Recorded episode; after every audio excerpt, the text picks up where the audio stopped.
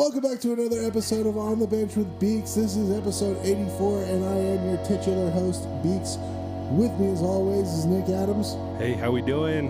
And we've got Bryce McMillan with us. Hey, what's up? Hello. So today we said enough beautiful things, whispered sweet nothings out into the viscera, and we got them. We got the boys from Tukalag on the episode. Mike, Marty, introduce your boys, and give us some introductory fodder to chew on. Mike, if you don't mind, I'm going to go first just because I'm the better looking one, so I might as well go first. I'm Marty. I'm really the brains and the major guy behind the whole thing. Mike doesn't really do much. He kind of just shows up and asks me, how do I record? And sends me some text like, what am I doing? I don't know what I'm doing. But no, Mike and I have been in the hockey for so long now. We're so old. We just figured that might as well, start doing a show together. But our love of hockey really comes from the love of fantasy sports, really in general. But fantasy hockey is our baby, and that's kind of what started all this for us. But Mike, go ahead. Well, as Marty mentioned, I absolutely do fuck all on the show. I'm just along for the ride, riding the coattails of the real talent, if you will. Absolutely, absolutely.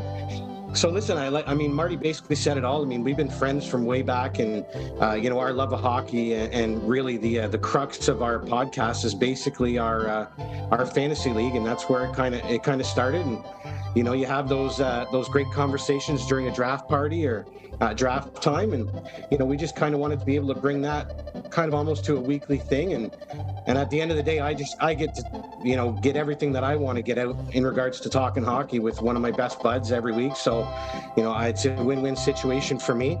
As for Marty, he's the one who's got to do the editing. So, he's got the shitty job. But other than that, we just have a great time with it. We love the fact that our listeners are pretty loyal as far as I can see. And, we want to be that kind of show where it's just kind of water cooler talk. You're going to hear that type of stuff on a Monday morning. And we just want our listeners to kind of really sink their teeth into it. And whenever they're listening to us, I just want to make sure that, they feel like they're part of the conversation really at the end of the day. No doubt. And then, that's kind of our vibe too. We just, it's just a couple good old boys just talking puck most of the time. And, just love the game and just love chatting. So we're going to get more into that, but we're going to take a break real quick. We're going to kick it over to Dave Zamboni for Dave Zamboni's pick of the week. Take it away, Dave.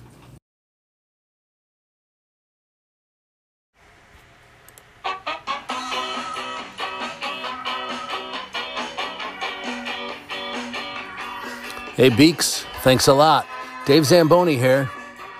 My pick of the week this week, well, I really wanted to write a ska song, and I love the Specials. I love old school ska, first wave, and then there's second wave, and that's the stuff that really thrilled me. The Specials, English Beat, Madness, Selector, a lot of that stuff. So this song was written, and we really tried to get the sounds right, and of course it's about a breakaway. And we called it The Breakaway, and it's about hockey. Can you believe that? Another song about hockey. Beaks, enjoy. Hockey songs forever. Day for the Zambonis. Let's hear it.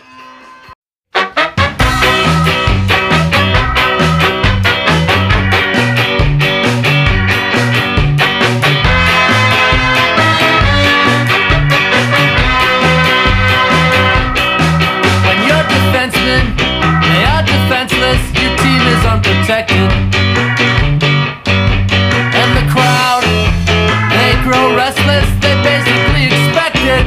What do they expect? A breakaway.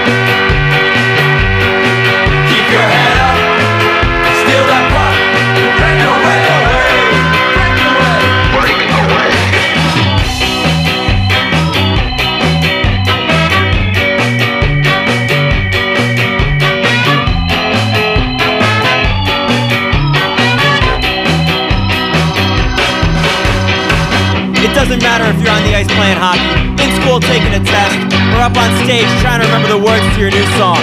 Sometimes the pressure's on. That's when you gotta look inside, focus, and put it five hole. Yeah!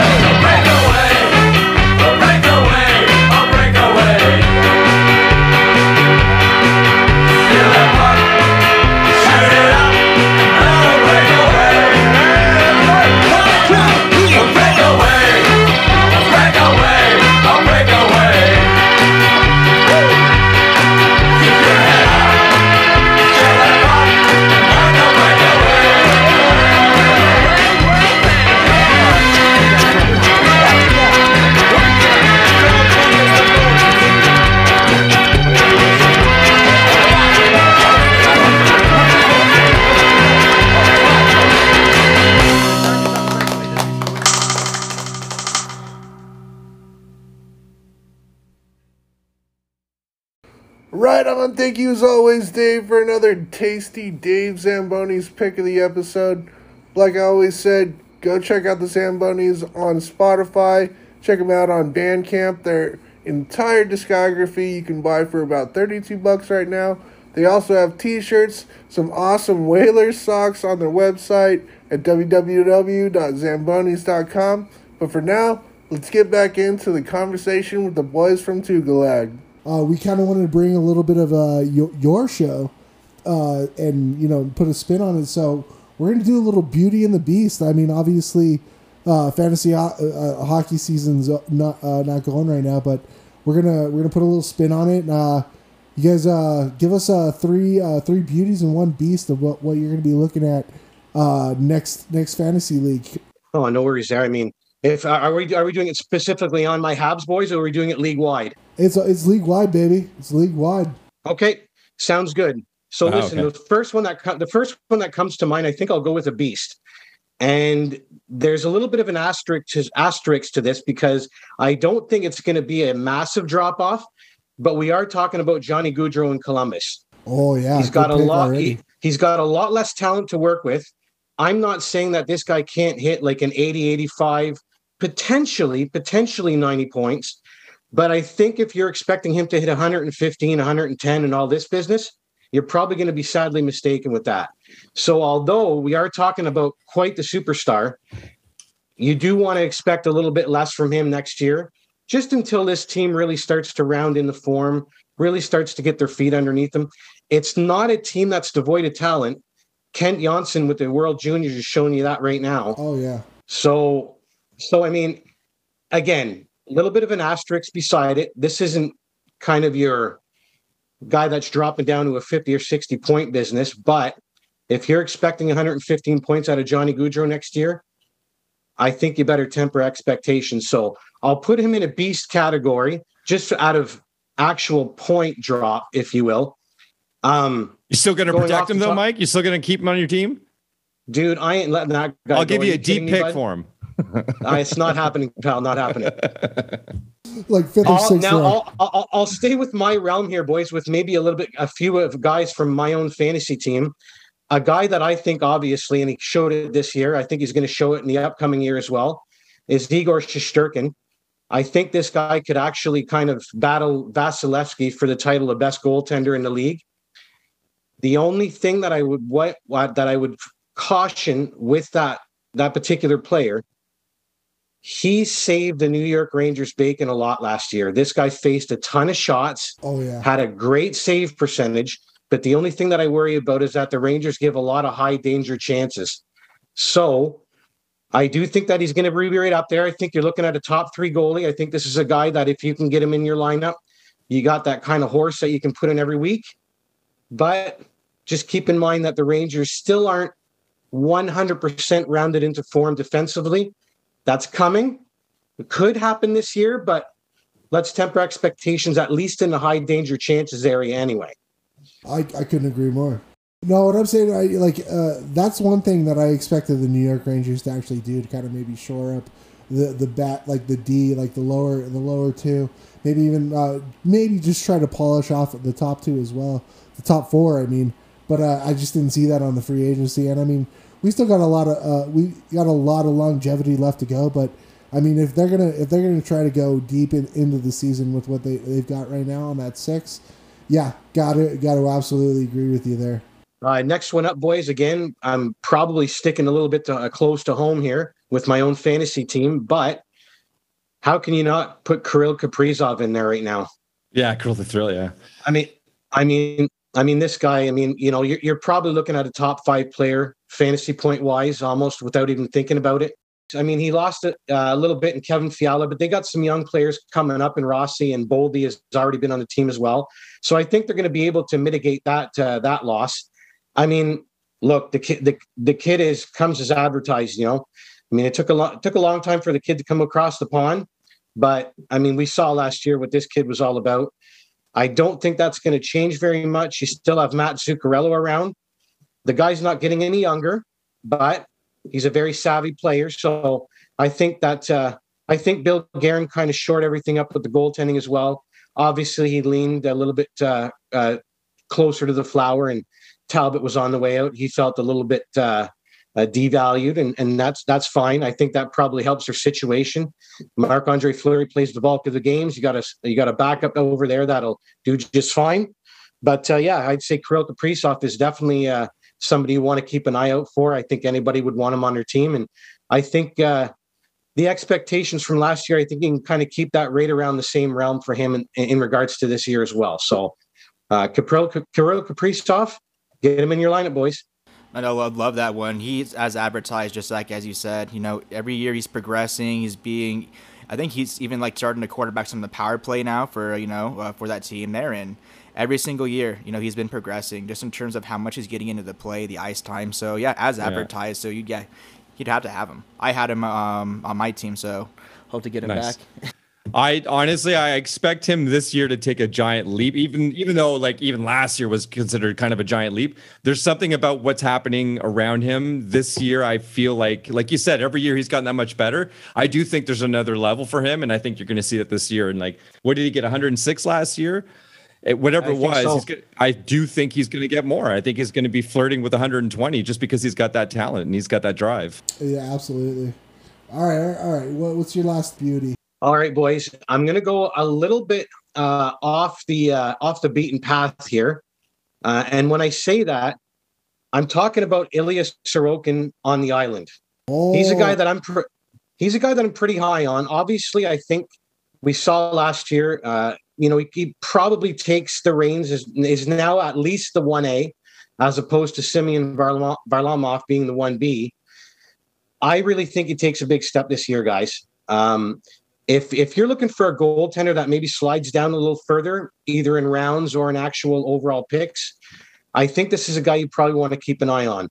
Lamorello is going to make sure that team is defensively sound. Do I like the fact that they got rid of Barry Trotz? Not so much.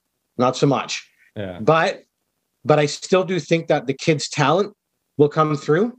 I will say, I will give myself a little leeway here. I could be a year out, but I think this is a guy that potentially could help you win your pool this year. I don't disagree. And I there's last couple of weeks, there's been a lot of rumblings about the Islanders doing something, being involved in something big. I think Kevin Weeks even tweeted something out recently where there's going to be a 3-team deal, and the Islanders are right at the center of that. And one name that keeps coming up is Kadri, although I'm pretty sure Kadri is not interested in going to the Islanders. The Islanders might make their push, but really, I mean, if he's going to be, I get it, right?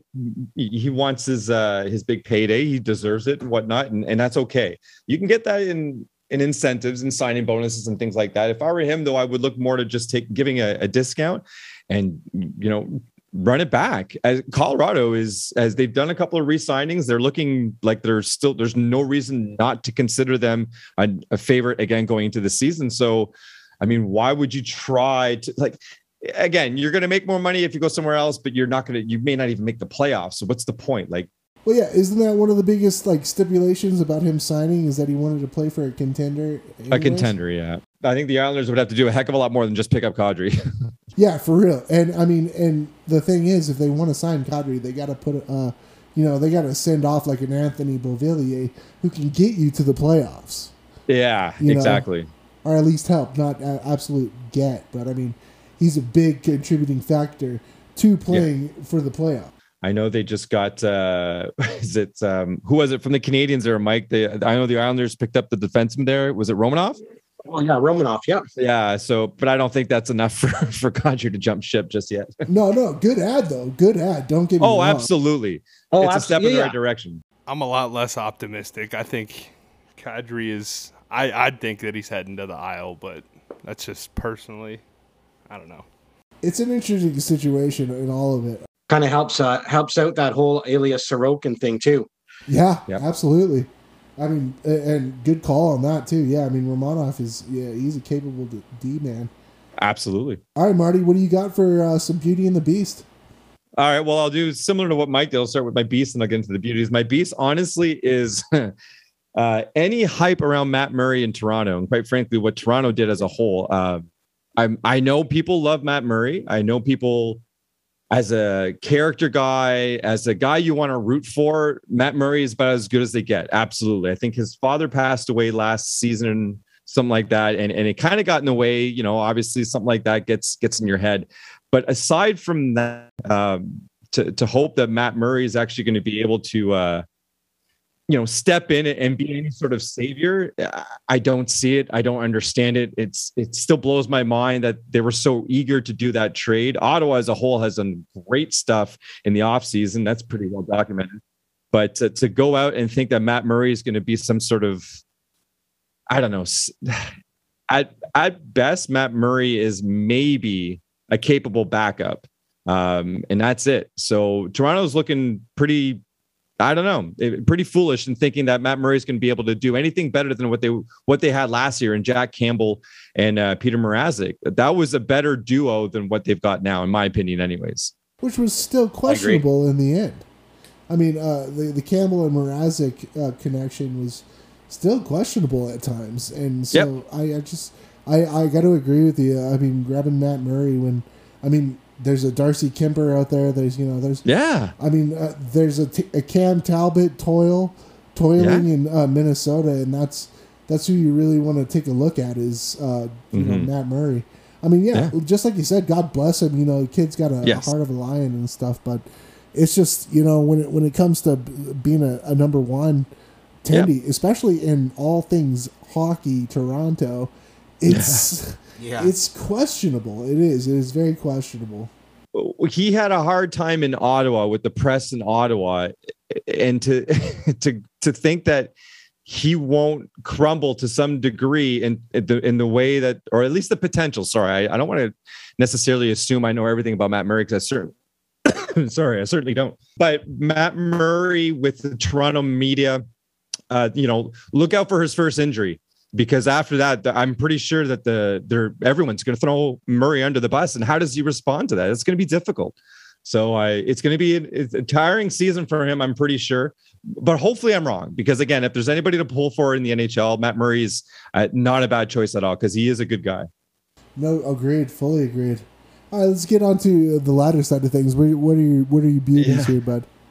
And I'm dead serious about this. And I know a lot of people are probably like, you're getting ahead of yourself, but I don't think so. In Calgary, Huberdeau, huge chip on his shoulder right now. The way things played out in Florida and how he ended up in Calgary. And now that he's resigned, man, is he eager to prove everybody wrong right now. I think, obviously, having a career year last year, you don't expect to be on the trading block. You don't consider to be that moment. But even bigger than that, I mean, I'll look at the return Calgary got. It's almost an even bigger insult to what Jonathan Huberdeau really is. And to me, that's going to give him that extra push. I think Huberdeau comes out next year just flying and never lets his foot off the gas. I think he's going to just match or be in the vicinity of what he did last year, which was 115 points, but more importantly, 1.44 points per game as an average with 30 goals. I think he's may not get 30 goals, but I think he's going to, keep that consistency around those numbers. And it's going to be pretty impressive to watch. Well, I mean, you've got Elias Lindholm probably just feeding him cookies all day long, but it's a win-win. Everyone's just going to, I don't know that Calgary necessarily took a step back in anything. If anything, they took, worst case scenario, it's lateral because so you got one guy Huberdeau replacing, let's say Gaudreau, but then who replaces Tkachuk?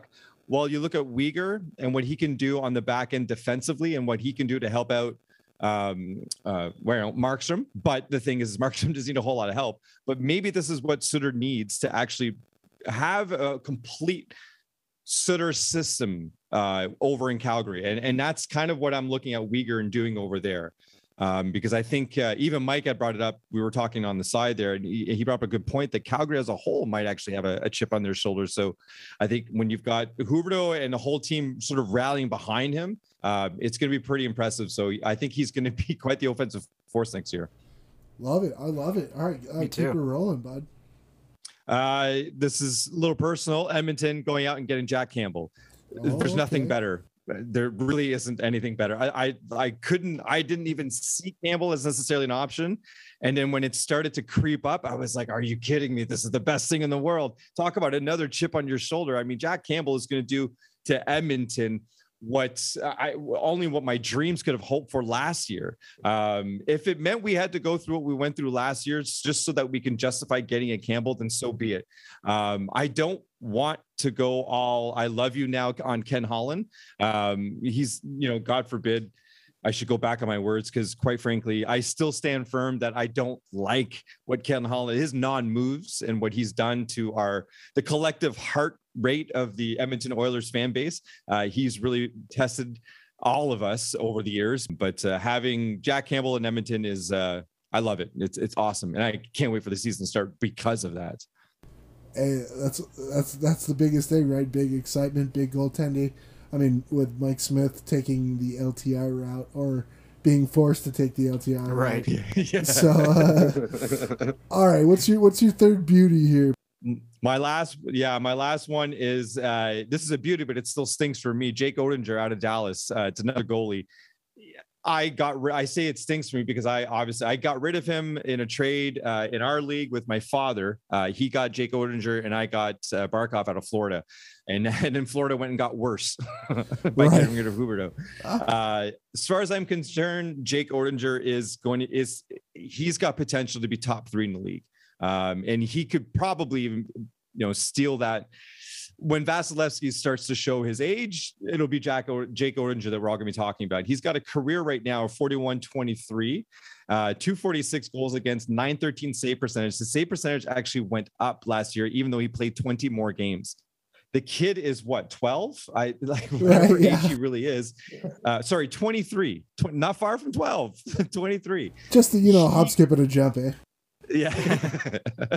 He's next level good. And I believe it or not, I full-heartedly believe that he gets even better this year.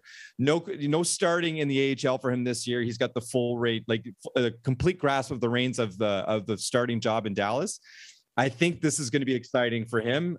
But I think he's got such a great demeanor about him in his game, got great positioning, got great vision. This year, he's going to be even not much better. Last year, he was 30-15 with 253, 914.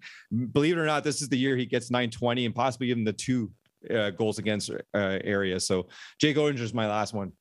Unreal. Yeah, I mean, I can't see anything wrong with that. I mean, Oettinger was just unreal. Just even in the playoffs, I mean, actually gave Dallas a fighting chance against Calgary. So yeah, absolutely. I've got nothing wrong with that, really. No, I love all the picks, boys. Those are great. But since I did the homework on this, I just kind of want to throw mine out there just real quick, and you just give me a heads up or down on some of these beauties and one of the beasts I have here. I got Quinton Byfield, Carter Verhaeghe, and Bo Byram as my beauties. And then I think Marc-Andre Fleury as my beast here. I think just he's kind of not much treading the tires. How do you feel about it, boys? I have to say I agree with you on the Marc-Andre Fleury. I think Minnesota would prefer to 1 year. I think 2 years because out of respect. But I do think we've seen the best of Fleury. I think those days are behind it. I completely agree with you. I think this is a contract that's going to come back to hurt them, I think. So yeah, I agree with that for sure. Right on. Now in regards to the beauties, if I'm not mistaken, you said Bowen Byram, Carter Verhaeghe, and the first one was? I had, it was Quinn. Oh, Byfield. Quinton Byfield. Byfield, yep. I think all three of those, very, very nice, astute picks. Byfield, we're not sure. I mean, he's that big hulking kind of power forward, right? And I don't know if you guys are familiar with the site, Dauber Hockey. We have it up here, and I mean, it's our Bible up here. Yeah. Basically, they kind of go on a 400 games played threshold for those big hulking kind of guys to really start to find their stride. Byfield, unfortunately, I believe has got only under 50 games played. But this is a guy, I think that's a nice little pick. I mean, I do think that his skill set is going to lend quite well with that organization. And I think Bo Byram, I unfortunately think with Colorado, he's probably going to potentially get traded from that organization, but we'll see how it all plays out in regards to his development. But it's another great pick. And as for Carter Verhaeghe, I think that's another guy that it's the type of player I think that a hockey pool, like it can win your fantasy league, especially with the changes down there in Florida. Who knows? Maybe he's the type of guy that can kind of come right up the pipe, right up the middle, and start to eat up some of that ice time, power play time. So, you know, I think those are three really astute picks. And I mean, we all know the Matthews and the Gaudreaus and the Marners. Those are all the guys that are going to get their cookies. They're going to get their points. They're going to get their apples. But it's those types of players that you really got to look into to win your hockey pool. You know, going after a guy that maybe a lot of people think are going to get, you know, 50, 55, 60 points, and he ends up getting 80. So I think those three picks that you made there are those types of players. Is it going to happen this year? Maybe not. But I think all three of those players are on quite a trajectory to help out any fantasy team. Totally. And I kind of feel like, you know, Verhaeghe is, you know, it's like kind of like a Kadri. He's very clutch. He shows up in the playoffs and he'll throw some apples in, you know, like when you need it the most. So he's a very unpredictable player. Yeah. So, yeah. For sure. A nice bit of edge to him, too. Absolutely. Good comparison, actually. That's a good call. I would agree with that wholeheartedly. Those are the types of players that can help you win championships, both in real life and also in your fantasy pool as well. Oh, yeah.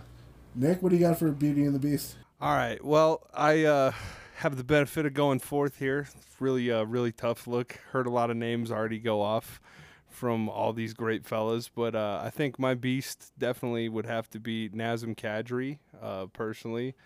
I think he is going to leave the Avs, but no salty Avs fan here. I think even... No way. No, but I mean, even if he stays with the Avs, I think he's going to have a little bit of a fall-off. Had a career year. I mean, put up absolutely electric numbers. Just, we've seen him put up good numbers in the past, but not like we've seen him do this past season. Yeah. So, I mean, that is my pick for my beast this year. It is a bit of an outlier in the long run, really. For sure. Getting into some of the beasts, some of the beauties, I had Matthew Tkachuk as one of my beauties. I think the big contract and the immense talent pool that he's getting ready to get dropped into and play with. Yeah. I think he's going to have an electric year. I think he's going to put up some big numbers. I think playing with, you know, guys like Barkov definitely is going to help. I mean, I'm just dishing to him all day. So, and I think just the sheer fact that Tkachuk is actually growing as a player, and he's going to do that in Florida. Like, he's just at the beginning stage of his career. You're about to see another level for him. So doing that with Barkov, a player like Barkov and Verhaeghe, really, it's going to be, you're right. I think he is going to actually explode a little bit more this year. Well, and you know what? Marty and I were talking about it while you guys were setting up there. In regards to the intangibles that Tkachuk can bring. I mean, I think we were all surprised that Huberdeau going the other way, and it's a big risk for Bill Zito out there, the GM in Florida. But maybe he sees those intangibles that he can bring, that sandpaper he can bring to the club. Maybe he sees that as the missing ingredient to his team. So I mean, yes, it's a big risk, but you know what? Like you're saying, he's getting dropped into a team that's got an immense amount of talent, and I mean, the sky, I think it could be the limit for this player here. Mm-hmm. Yeah, no, 100%. I think he's going to have a big year this year, and I mean, big years to come for sure. As far as, I'm scrambling a little bit for the rest of my beauties because I had Bo Byram and Kirill Kaprizov. And just before you move on, I think it's Matt Tkachuk. I think it's going the same way as Jonathan Huberdeau. You know, he maybe not have much of more of a chip on the shoulder, but I mean he's still coming into a completely new hockey market, and you know you want to he wants to show what he's worth and how. True.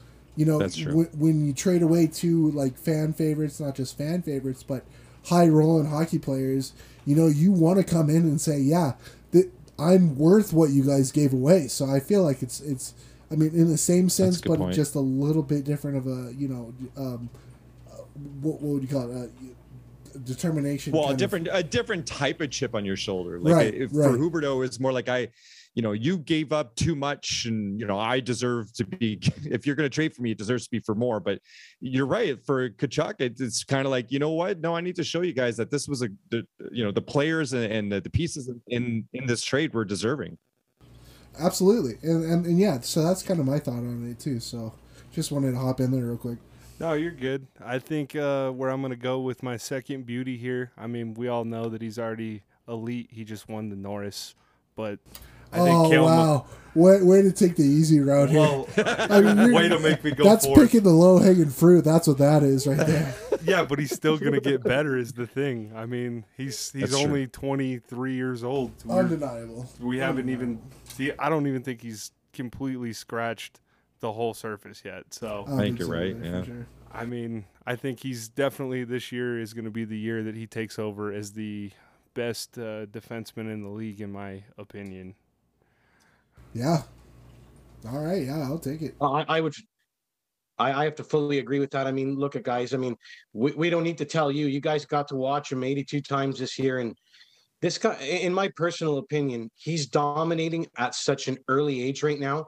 And I totally agree with you. I think there's a lot more to come. There's a lot more defensive maturity to come to his game as well. Like, this guy is just going to be an absolute rock. An absolute rock for that organization for easily the next decade, 12 years.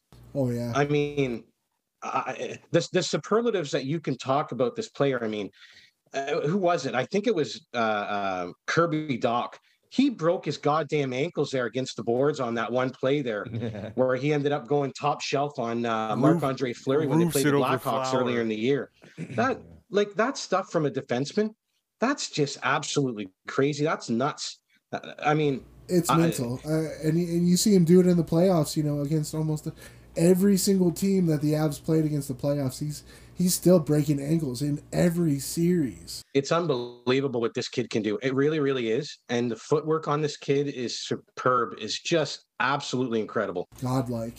Especially when you think about, you know, again, there's a question that was asked in our last podcast, just seeing the speed from Nathan McKinnon, and you see, you know, McCarr just, you know, on the ice together, just the way they're innovating the game, you know, what, you know, future prospects you're looking for is going to be pretty insane, especially to see these 5 or 6 year old kids watching what they're doing and trying to add that to their game. You know, sports really just going to grow and just be more innovative over the years. How do you guys feel about that aspect? All I was going to say, and you know what, I'm going to probably out myself here anyway, but I'm going to try and get rid of some of the sting before you guys lay the hammer down on me. When it comes to the Calgary Flames, I was all over these guys all year long, and I kept saying that Colorado was going to run into a defensive stalwart in them. Well, I'm saying all of this because we all saw how it went for the Avalanche all playoffs. That was a wave after a wave after a wave of just continuous speed from that lineup. Mm-hmm. I've never seen a team march their way to the Stanley Cup by forcing so much speed and just endless waves of line after line after line. And guys, I mean, I don't know if you noticed it during the playoffs. I certainly did. You could see that they were wearing other teams out with just the speed. Just the pace of the game that they were able to continue to play after the first period, into the second, deep into the third. I don't know. I mean, the way they were able to impose the way they play hockey on the other four teams marching their way to the Stanley Cup was very, very impressive. And I'll be honest with you, I did not expect that in any way, shape, or form. I thought once they were going to come up to a stalwart defensive team that team would be able to put an end to that. And that just plain out, flat out, did not happen, period. And then that's kind of what I was going to say, Mike, is the fact that the way they imposed their play on other teams and seemed so unwaverable. Like, there was no way to get this team off of their game, even if some of the momentum may have shifted at one point. Like, I'm thinking back of when they were playing against Tampa and Stamkos comes right out and scores a goal nice and early. It was like 40 seconds in, something like that. Oh, yeah. It still didn't feel like Colorado was ever going to lose it. It never felt like that. All the swagger was on Colorado, and I don't see this team being any differently. And the fact that you pick Makar as actually being, which is true, he will take another step. If it wasn't for the fact that McDavid is in the league, I would even say that Makar could at some point be our Bobby Orr, a guy who could, defenseman who could actually challenge for the points lead in the league. I think Makar's got that, but again, you've got McDavid, you got Draisaitl even, so like it's obviously gonna be a little bit difficult. But he got 86 and 77 last year, and he's still just getting better. I don't know. I'm not gonna say that he can do it because again, of some players are out there, but he could challenge for the top five. He could easily do that. Oh, for sure. And kind of, last point on this, because we're going to brag about the Avs. We're from Colorado, obviously, but as we go back to that, you're right. The Avs are just such a fast team. I don't think they're going to be any different than what they were this last year. And they're a team that they're so quick.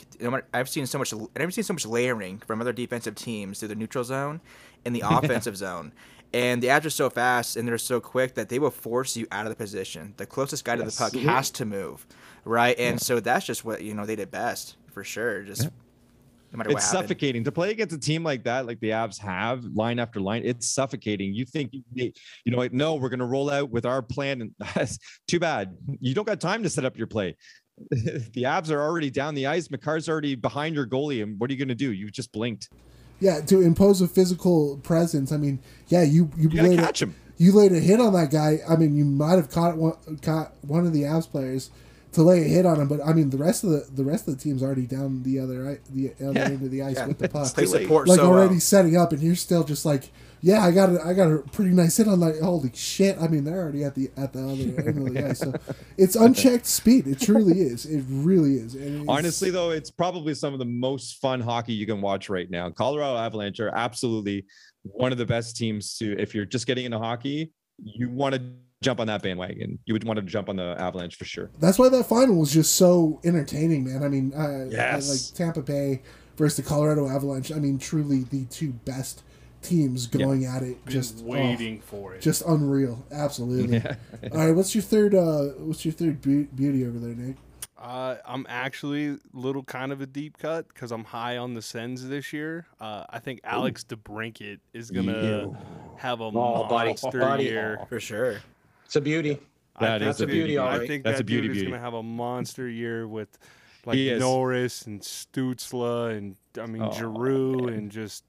You name it. Yeah, Giroux. Like, I'm high on the Sens. Ottawa. Dorion really outdid himself this year. What a new look, man. What a new look. Yeah. You got to wonder if, because of the huge transformation, if that does not actually point a finger at the, unfortunately, he's deceased now, but his daughters took over. But the GM, Melnyk, who passed away, you got to wonder if he was the reason why Dorion couldn't actually pull the trigger on a lot of the deals that we thought were going to happen last year and the year before. I'm speculative. I am actually quite speculative. And I'll tell you this for just like honestly, Melnyk, he was kind of on my shit list, man. I never had a lot. Yeah. Well, yeah. I mean, fuck, I'm not even in Ottawa, and he's like top of my shit list. But I really think he had a lot to say about what was going on with Dorian's move, and I think now, I mean, that's like, leashes off, baby, let's go. Yeah, now look at what he's done. Like he did this in the span of like a month. Like this is some impressive work what he's done to this team. Now this team, and on top of that, he went out and got himself a goalie, which was not a glaring issue. They still had hope there, but they've kind of solidified themselves as a serious playoff contender. So they shouldn't be on the outside looking in. They should make the playoffs this year. At least in the mix, man. I mean, in the mix. Yeah, they're making the playoffs. Oh, that's a tough cut right there. All right. calling my shot. Babe Ruth and the motherfucker. I agree. I think that's a good shot to call, boys. Yeah. That is definitely a good shot to call. Oh man! All right, so I got a beauty in the. Oh jeez. So I mean, I'm gonna start actually with my beauties because I mean I've been thinking about this for a while now. I mean I've got to hear all your lovely picks. I mean my first beauty, gotta go Artturi Lehkonen. Leckie is gonna have a whale of a year. I mean this is a team built for Leckie, man. I swear. I mean. In your face, super fast, skilled, talented, a little bit of an edge. I mean, you saw it in the playoffs, man. The kid was always in the right position. No, I was just saying, I'm totally agreeing with you. Like, I mean, being a Habs fan, I know exactly what you're talking about in regards to this guy. He was an absolute perfect fit. End of story. Like, perfect fit. And, I mean, it's like, you know, it took him, 2 to 3 games to really fit in. I mean, obviously, the points didn't come right away, but as soon as he really got into that groove, it was just like this team was a perfect fit for him. He's a jack of all trades, right? So, I mean, he can go in there. He can play any way you want. Yeah, absolutely. And, I mean, and that's the thing, man. And playing with – and I think him and Val Nichushkin just fit so well together. He's a little Val. Yeah, exactly. That's what we started calling him, was Mini Val. Like Mini Nuke, because, I mean, both of them are just – they're so bothersome, you know, on the forecheck, in the defensive zone, anywhere. They're just gophers, you know. They get in, they dig their holes right around the puck, and next thing you know, it's turning around the other way, or it's been in the back of the net. Yeah. With careless defensive plays in the offensive zone. So that's got to be my first beauty. But my second beauty, it's got to be Tim Stützle. Tim Stützle. Nice. I mean, we already had our go on about Ottawa. There's not a lot of other reasoning to throw out there. I mean, going to be playing with Giroux, DeBrincat. I mean, it's. I mean, this is so good. This is a dream lineup for Stützle, and you know, I think a lot of his problems the last year is that, you know, he doesn't have a lot of people to feed the puck to, or the puck to feed to him. So, you know, I honestly think him and DeBrincat, unreal. It's going to be insane. Yeah, that's going to be a scary team. That's going to be a scary power play, too. Like, this team has got a lot to prove, but I think they're just going to have a lot of fun. And that's probably the scariest thing about this team. They're going to enjoy playing with each other. Exactly. And, I mean, we saw that with the Avs. You know, you saw just how much fun they had playing with each other. And I think that's just going to reverberate. Like, and I think that actually sent a big message out to the league that, like, you know, you can have fun in this league and play with good players and have a good time. And I think that's where it really broke, you know, where the Avs really broke the barrier, is that, like, basically after that just dismal 43-point season, you know, a little changes in the locker room, you know, cleared the air a little bit and had took a refocus and just realized you boys, this is your team. Have fun with it, you know? And I think that's exactly what's happening in Ottawa. So that's a really good point. I got to agree with you. My third beauty, it's got to be Jason Robertson. Jason, if they can get him signed, as far as I can tell, they're still in talks. As long as they can get him signed and get him a little bit more time, I mean, the kid's got major upside. And with Radulov going back to the KHL, he's going to see more time no matter what. I totally agree. I mean, I think Robertson has got a major, major amount of upside yet for us to see. And the scary part is we've seen a hell of a lot of it already. I mean, I'm not sure how I feel about Dallas overall. I mean, I'd certainly want to do a little bit of a deeper dive on them, but they've got some really, really great pieces and some really important positions down there. So, I mean, things are looking up for sure. They have pieces. It's just whether or not they've got enough that's changing over from last year to this year. Like, are all their hopes sort of resting on their young kids getting better, or are they actually going to go out and do something else, and maybe get it a little bit better?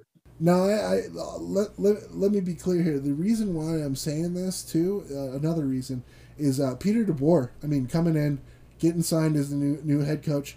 First thing he says, I want more scoring. I want more scoring. I think Peter DeBoer has a pretty good offensive mind to put Robertson and, I mean, hell, even Sagan back into a position where they can start scoring more goals. And that'd be nice. That's kind of why I'm leaning on Robertson right now, is because of DeBoer's mindset coming into this and saying, I want more scoring. I want more offensive chances. You know, the defense, I mean, pretty solid. I mean, Heiskanen losing Klingberg was a bit of a jive, but I mean, still, you can always think of Dallas as a pretty solid defensive team. So DeBoer coming in here, he's going to shake it up. He's going to shake up the offense and get more scoring. You know what I mean? You know, you do make a good point. You do make a good point, because I do believe Rick Bowness is probably, you know, a little bit leans a little bit more to the defensive side of the game. So, you know what, you make a good point there with the switch of DeBoer coming in. Maybe that changes the culture a little bit that way. And maybe they do kind of focus a little bit more on the offensive side. And again, by extension, Robertson will benefit from that.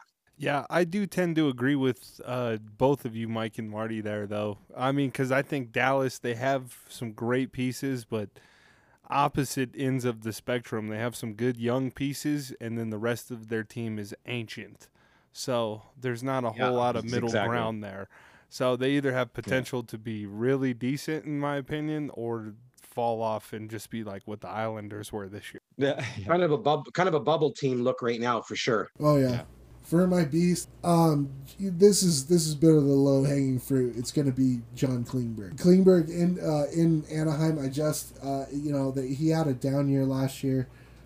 His offensive output just went by the wayside. I don't know what happened, but I just don't see anything else happening in Anaheim. And you know, we've heard about all that, you know, contract drama where the Dallas Stars offered him a huge contract a while ago. I think that's going to be weighing on his mind too. That's going to affect a bit of his play.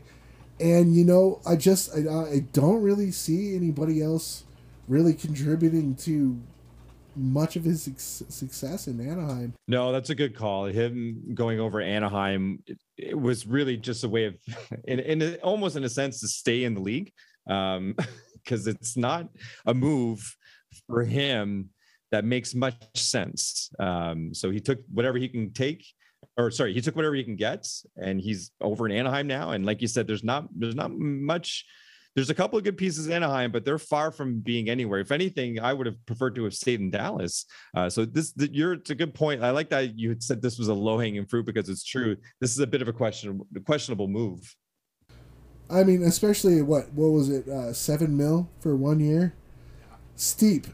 I mean, obviously, like the term is acceptable, but $7 million for a Klingberg. It felt more like this was a move. I mean, the Ducks were taking a flyer on a guy who has played good hockey, and they also had to get to the cap floor. So they're just they're just meh, seeing what happens. What can you do with $1 million raise in cap?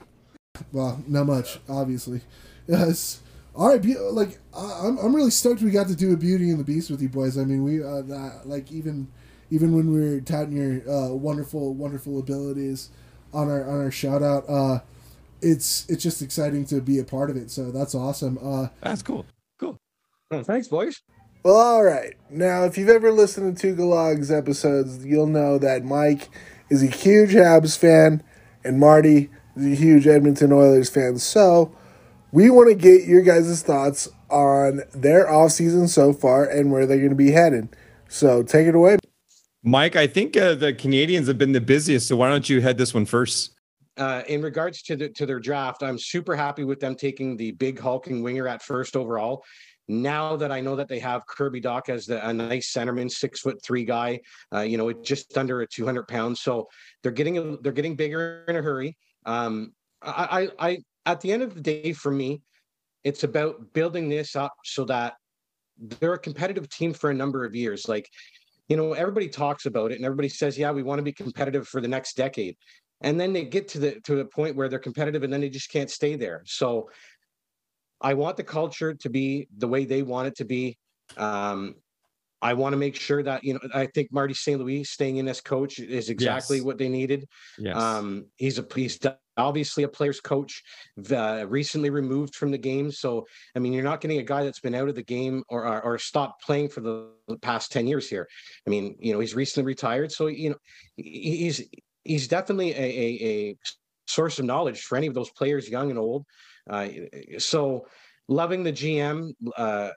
I love the job that he's doing there as well. Love the trades over the draft. I mean, in a general sense, obviously, I really like where Montreal's going. I think they're going in the right direction. I think the only hiccup in the get-along right now is Carey Price's contract. Oh. Like I was telling Marty earlier on when you guys were setting up, I haven't heard anything positive. I haven't heard anything overall. So it's not like I heard anything negative either. But I just haven't gotten any kind of sense that this guy's ready to go here for the start of the year. And frankly, if I'm being honest, with where my team is at right now, I think it's more beneficial for him not to be ready for the start of the season. I mean, let's face it, guys. I mean, we can all sit here and say that teams don't tank, but they do tank. And Arizona Coyotes. I mean, much? Is it beneficial for Montreal to get Carey Price into as many games as they can this year? That's debatable, depending on which way you want to look at it. Yeah. Depending on which way you want to look at it. And unfortunately, I'm looking for my team to be the best team that it can be over the next few years. And that means a higher draft pick. So, sorry, Carey, stay at home. Fair. I think so. Mike, I did have just one question here for you. During draft night, when the Canadiens were doing all the crazy things that they were doing, you guys got the big winger. When Gary Bettman walked out there and announced that he had 2 trades and they both were involved in the Canadiens, did you think that you guys possibly got the 4th pick there and were going Shane Wright? Or, I mean, you said you had no idea about Kirby Doc, so I'm just curious where you thought maybe you guys were going there. Well, if I may take just a little bit of time, I can run you through my kind of whole emotions for the first, let's say 5 picks. Oh, beautiful. So of course they get up there, and I've told Marty the whole story, his brother as well. We talked on our last podcast of the season. They asked me the same question, who do you want? We've been after centerman for 2 decades, boys. So I wanted Shane Wright, the guy who's basically ready to play, good defensively, can chip in offensively, no problem whatsoever. They get up there. I closed my eyes, and of course you hear where they're drafting from first, not the player's name. So whenever he goes ahead and says the club's name and whatever, I'm like, holy fuck, we went after the winger. Oh, yeah. That's almost like dropping to the bottom of your stomach, basically. Well, what I was going to say is at that particular point, I'm disappointed. So pick number 2 comes up. New Jersey goes with the Demon. I'm quite surprised. I thought that maybe Wright would go to the next available team. 3rd pick comes up. They pick Cooley. And then Bettman gets up there. So, of course, they give him the fucking booze. And then he comes out and he says, you may want to hold off. It's both trades involve your Habs. And I'm sitting there saying, what in God's name are we doing now? So as soon as he says Kirby Doc, and as soon as we got that deal, then I was fine 100% with taking the winger, the hulking winger, at number 1. Because you guys know just as well as Marty and I do, and I'm not saying that Slavkovsky is going to end up being some elite winger, but they come around few and far between. Yeah. The kid is 6'4", 220 pounds as an 18-year-old, and no professional team has gotten their strength and conditioning coach on this kid yet. So to me, the possibilities are endless. All right, Marty, how about you and your Edmonton Oilers over there, bud? Okay, well, I first and foremost, and I think it's already been pretty obvious, Jack Campbell, but I've already talked about him. But I think the fact that he was that the Oilers were able to re-sign Bouchard and Kulak and Kane as a big one too. Kane, I think he came in at a bit of a discount, but I think it's because he played a season with McDavid and thought, I've never played this good before. I shouldn't say that. He's been a good player in the past, but not like this. And when you get the opportunity to play with Draisaitl and McDavid, you kind of jump at it. And if it means you got to take a little bit less, I think you do. And then as much as I'm not big on these players. I'm happy that they re-signed Yamamoto and Puljujarvi. We needed to fill in some spots. It makes sense to keep them around. They kind of understand the situation of everything that's going. There's still room for them to grow, and having them on the second and third lines actually kind of flows pretty nicely. I do kind of wish there would have been one, maybe two more signings to just get some fresh faces in there, something a little bit different than a Fogel who didn't really do anything last year. And yeah, maybe even, I don't know if Ryan is still around or not, but and McLeod, like these players didn't necessarily live up to secondary scoring expectations. They kind of fell off and nothing came from them. Now, is there hope? Maybe Woodcroft, you know, being a new coach coming in, different system the whole season, maybe that's the difference maker. Plus, you know, again, with Campbell in the back, definitely a huge upgrade from Smith. So all those little things, maybe that's why they decided to keep those pieces in there. But really, I got to say, I'm very excited about, I'm looking at the top line right now of Hyman, McDavid, and Kane, and then second line, Hopkins, Draisaitl, Yamamoto. There's nothing wrong with that. That looks fantastic. So I'm excited. I think everything I just mentioned with re-signing Bouchard, Kulik, sorry. Those are reasons to think that Edmonton should be able to take another step towards the cup. Will they win the cup? Maybe not. But they'll, I do think that this is a step closer. Now I've got two things. All right.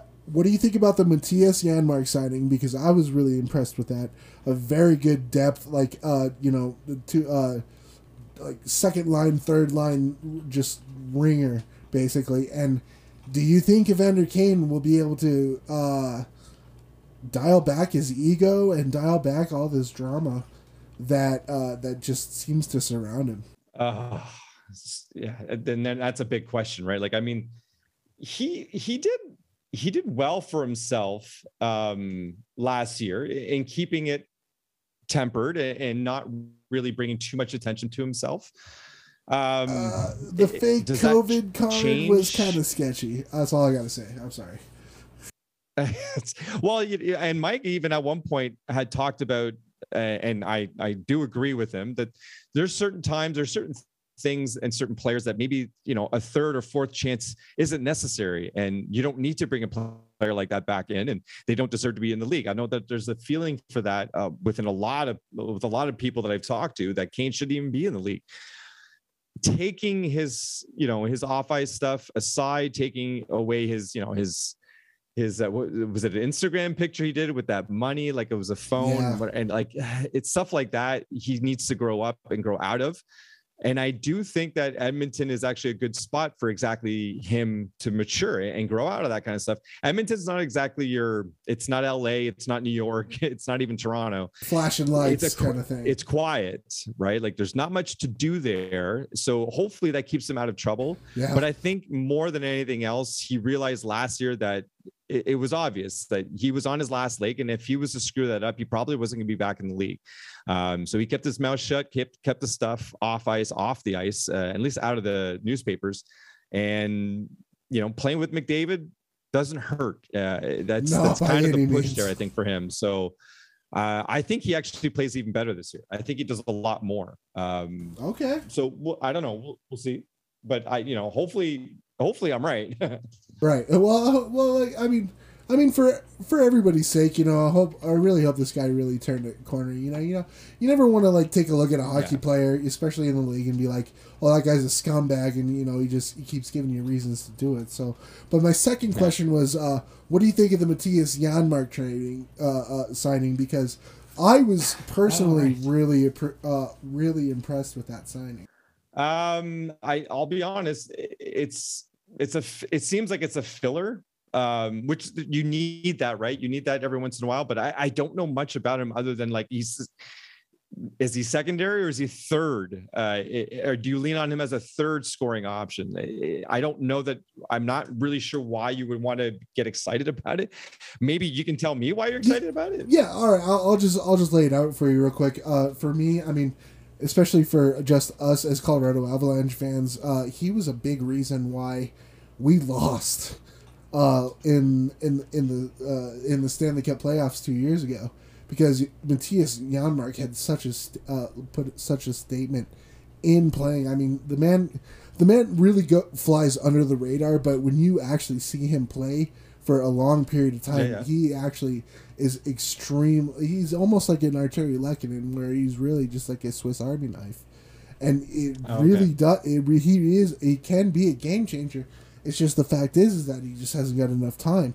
So when I saw Matthias Janmark going to, a team like the Edmonton Oilers, where maybe that like bottom three is maybe a little less existent than you'd like it to be, I really feel like that's a huge step up for Edmonton. And actually, that would be exactly where I would place him. I would place him on the third line, and if Fogel decides to stick around, shift him down to the third line. But right now, they got Janmark on the fourth, and I don't know why they would do that.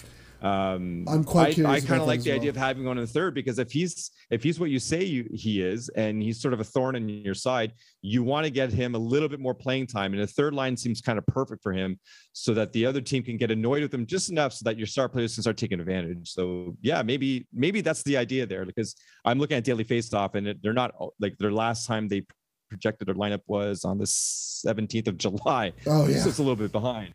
But yeah, maybe that's the idea. Maybe it's have him on the third with McLeod and Puljujärvi, and actually that's worth getting excited about. Oh, for sure, absolutely. Well, just kind of tell us about more about the podcast and kind of the future and where you want to really see this grow. You kind of covered that a little bit, but what are your main projects like right now, and how do you really prep for this upcoming fantasy hockey season here? And overall, how'd the first season go? Yeah, how'd it go?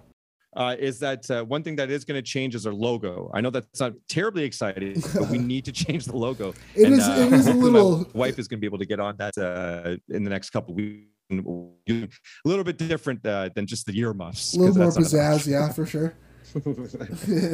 All right, Mike. Yeah, so kind of elaborate on what Bryce said. How was the first year of the podcast? I mean, we all have our ups and downs. Kind of throw that out and.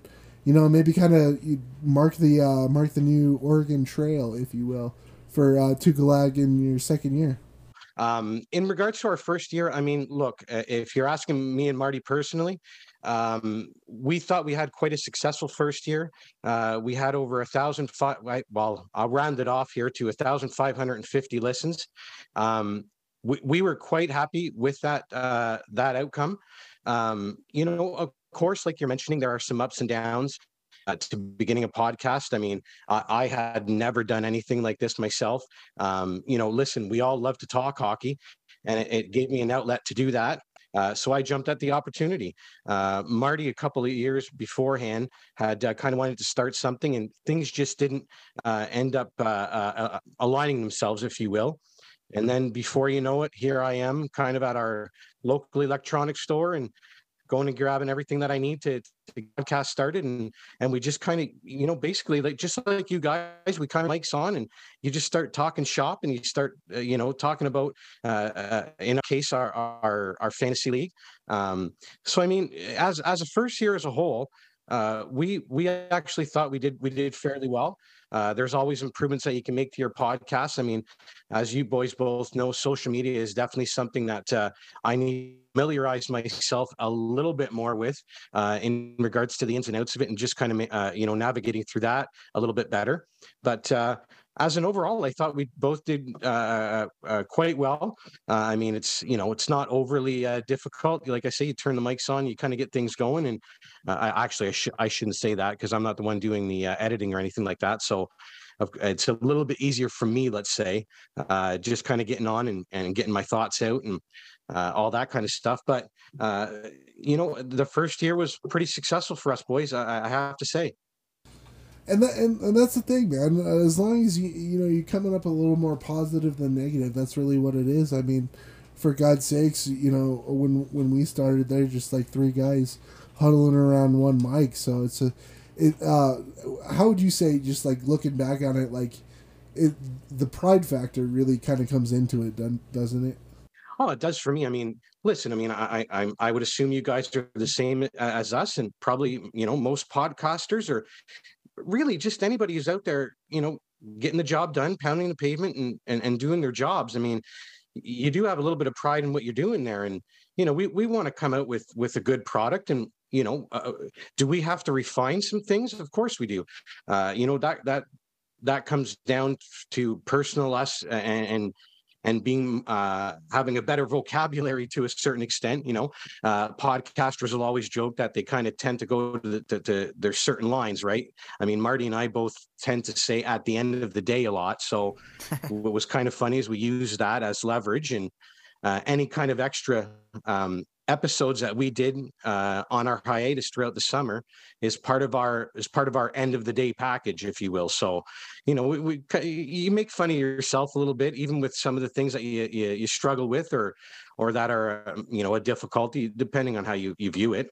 But yeah, absolutely. Going back to the pride factor, I mean, you guys want to do a great job. You want to do a great job for your listeners and of course for yourselves. And we want to do the same thing. And you know, certainly Marty touched on it a little bit. We definitely want to try and be engaged a little bit more or get some more engagement from our listeners in regards to improving the program. So absolutely, pride is always in there. You want to do a great job, and you want to send out a great product.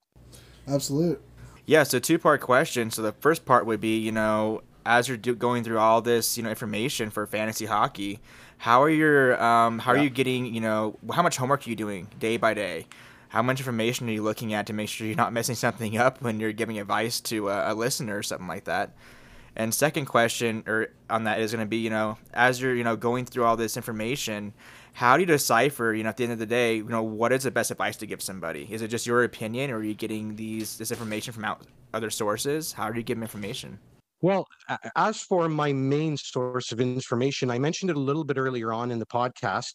For myself, I am on Dauber Hockey a fair bit. We actually got some prize packs from Dauber over the past few weeks, and we'll be passing out 5 of those over the next couple of weeks here. And awesome. Some of the boys in the league got it, and we shared the file and everything. So everybody's going to take advantage of it and get the same information. But in regards to how I get that information, like I'll just basically read as much as I possibly can. Like I say, Dauber is a really, really good avenue for that. The one thing I want to make perfectly clear is Marty and I certainly never wanted to be the guys that were like complete X's and O's. Like, I don't need to tell you expected goals for, and I don't necessarily want to go that deep into it, because I think there are enough people out there in the stratosphere that are taking care of that. And I think that can become a little bit too deep. So I will lean on the fact that a lot of the times it is our own opinions. It's how kind of we feel a little bit. Of course, we're getting some of those opinions from these sites and whatnot. So there is a little bit of a mixture to both. But I mean, I think as it kind of comes down to you guys too, whenever you're doing your fantasy teams, a lot of times it kind of comes to a gut feeling, right? And I'll use my beast as an example. I mean, this Gaudreau could go off for another 100 point season. He's that skillful. But I mean, I'm pretty sure you guys would be in the same stratosphere as me here. There's got to be a dip in points to at some point here, because going to Columbus, you just don't have the talent around you that I had in Calgary. I mean, he is going to a new city, so he's going to have to acclimatize himself a little bit to the community. So, and you know, maybe a lot of fantasy managers don't tend to think about this stuff, but I mean, the guy is having a child over the course of the summer here with his wife. And that's one of the big reasons I think they ended up in Columbus, to be honest with you. But that's another thing too, right? It's just another piece of information to me that, you know, he's going to be a first-time father. He's going to be going through those ups and downs of life. So do you mean to tell me that's not going to affect his play a little bit over the next 6 months? I mean, it's going to have to a little bit, right? So that's when I kind of go back to the gut feeling. And I guess I'm not going through deep dives to get to that so much as I'm, you know, kind of staying a little bit more on the surface and just kind of seeing what's in front of me and saying, hey, look, man, this guy's going to have a tough time getting that 115 points this year flat out. At the end of the day, if you don't mind me using that, it's a little bit, it's a little bit of a, you know, just common sense says. Yeah, it really is. I mean, you know, like I've been in this fantasy pool now for 25 years. Am I going to make mistakes this year in my hockey draft? Absolutely. Am I going to make them next year? Yeah. Am I going to make them in 10 years from now? I'm sure I am. Like there's always hits and misses. That's the fun of it all, right? Right. But after doing it for so long, like you're saying, we've seen some things, we've seen some trends, Did trends change? Yeah. But, you know, you kind of go off the experiences that you've been through as a fantasy manager, or in this case, when I'm giving out information to our listeners. And, hey, listen, we'll be the first to tell you on our podcast, this is what we think. This is our feeling. Even on this podcast today, we had disagreements about certain players and how we felt about them. And hey, when you get 4, 5, 6, 7 guys in a room and you start talking about players, there's no way everybody's going to be agreeing with everybody. So, oh yeah. And again, that's what makes it fun too, right? So, I mean, I'm going to have hits and misses, huge, small, all over the place. And I'll be, like I said, we'll be the first to tell you that, this is how we kind of see it. This is our opinion on it. We're kind of deriving all of that information from all of our experience, both past and in the present. Ride it like a roller coaster, man. Take all the ups and downs. Absolutely, dude. I mean, that's half the fun of the whole thing. Yeah, Mike, my final little thoughts here. I don't have any final questions for you. I just have a nice little compliment for you and Marty. You guys have bailed me out multiple times in my fantasy league, so I can't thank you enough for all the fantasy advice for sure. Avid listener of Tugalag. Can't wait to hear you guys talking all the time. My only little bit to pass along here, I just have to brag. You guys put on your little playoff bracket challenge. We did as well. Sir. I won yours. I won ours. Yeah. Just 2-time champion over here. That's just let the listeners Congratulations know. There. And, Mike, I got to say, we cordially invite you and Marty to join our fantasy hockey league this year, and I hope we can work out a way to get on your guys' as well, because, you know, we love the fantasy hockey as well. Hopefully we can work that out, bud. Hey, listen, I mean, it's always something that in regards to our actual fantasy league, I'm not sure how that would work out. I mean, we could always make our own for sure, just like, you know, the the two of us, and we can figure it out from there. Oh, yeah. But in regards to all the compliments, boys, listen, you know, we're listening to all sorts of podcasts. You're one of them. You know, there's loads of information that you guys give out on the abs. I mean, I don't know another podcast that I listen to that can give you the beat on the abs that I would want as an Avalanche fan that you guys can give to your listeners. So listen, pat on the back to you guys as well. Avid listener of the show, you guys, it's for me. It's the fact that you guys have a kind of the same type of mindset in regards to your program, guys. Just getting on, turning the mics on, talking hockey, whatever it is that week that came up. Let's get to business. Let's get down to it. Let's analyze it. How do you feel about it? I mean, it's all about just being engaging, and you guys do that second to none. So congrats on your season as well. As for Tugalag, I mean, you know, there's some new stuff that'll be coming up, as Marty mentioned to you. I think we kind of both got a little bit of sick and tired of the plain logo, so we'll definitely have something new and fresh coming to you guys, courtesy of Marty's wife. Certainly want to give a shout out there. And you know what? I mean, in regards to moving forward, there isn't anything specific that we have come up with in regards to the changing of the program. We may change a few of the segments around. You certainly won't have a oily Habs segment anymore, as we'll put that into more of a generalistic segment and get that talk taken care of all at once. But you know what? The big thing for Marty and I that we can tell you is we certainly want to have a little bit more engagement with our fans and with our listeners. You know, again, being a first-time kind of podcaster, still getting my feet wet in this for sure. Not afraid to say that whatsoever. You got a tech dinosaur here. I'm glad that you guys are editing this program because I'm telling you, it would. I don't know if it would get out if I was doing it. But you know what? Just having fun with it, and I think that you guys echoed that sentiment as well earlier in the show. It's just, you know, guys getting on, having some fun. And if people are into that, you know what, guys, then they're into it. And if they rather go somewhere else for whatever their needs are, listen, we understand that, man. I mean, there's 1,001 podcasts out there, and especially in Canada, there's, you know, double that. It just in hockey podcasts alone. So, you know what, we hope to give our listeners, you know, a little chuckle, a little laugh, you know, maybe some of the silly stuff that Marty and I do on the program kind of, you know, makes their day. I don't think I'm saying anything much different than what you guys are trying to do out there in Colorado. 100%. And you know what? You're doing a hell of a job, and we're just, you know, trying to follow suit here, man.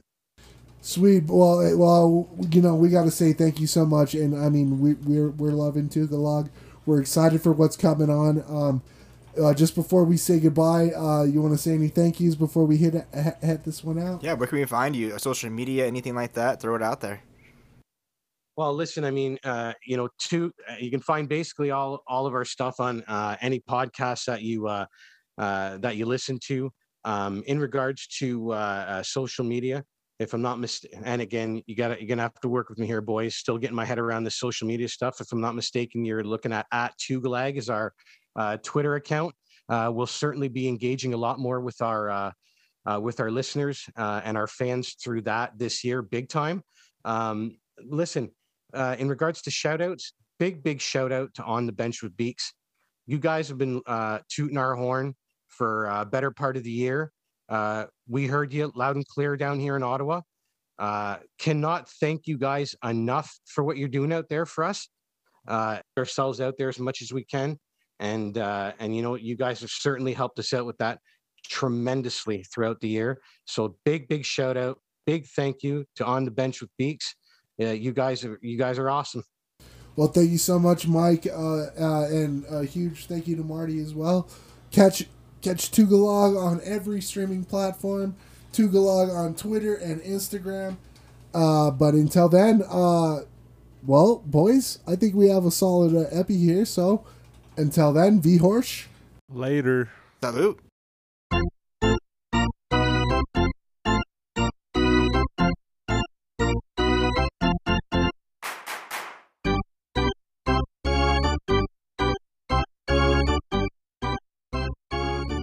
Let's try the damn thing, see what happens.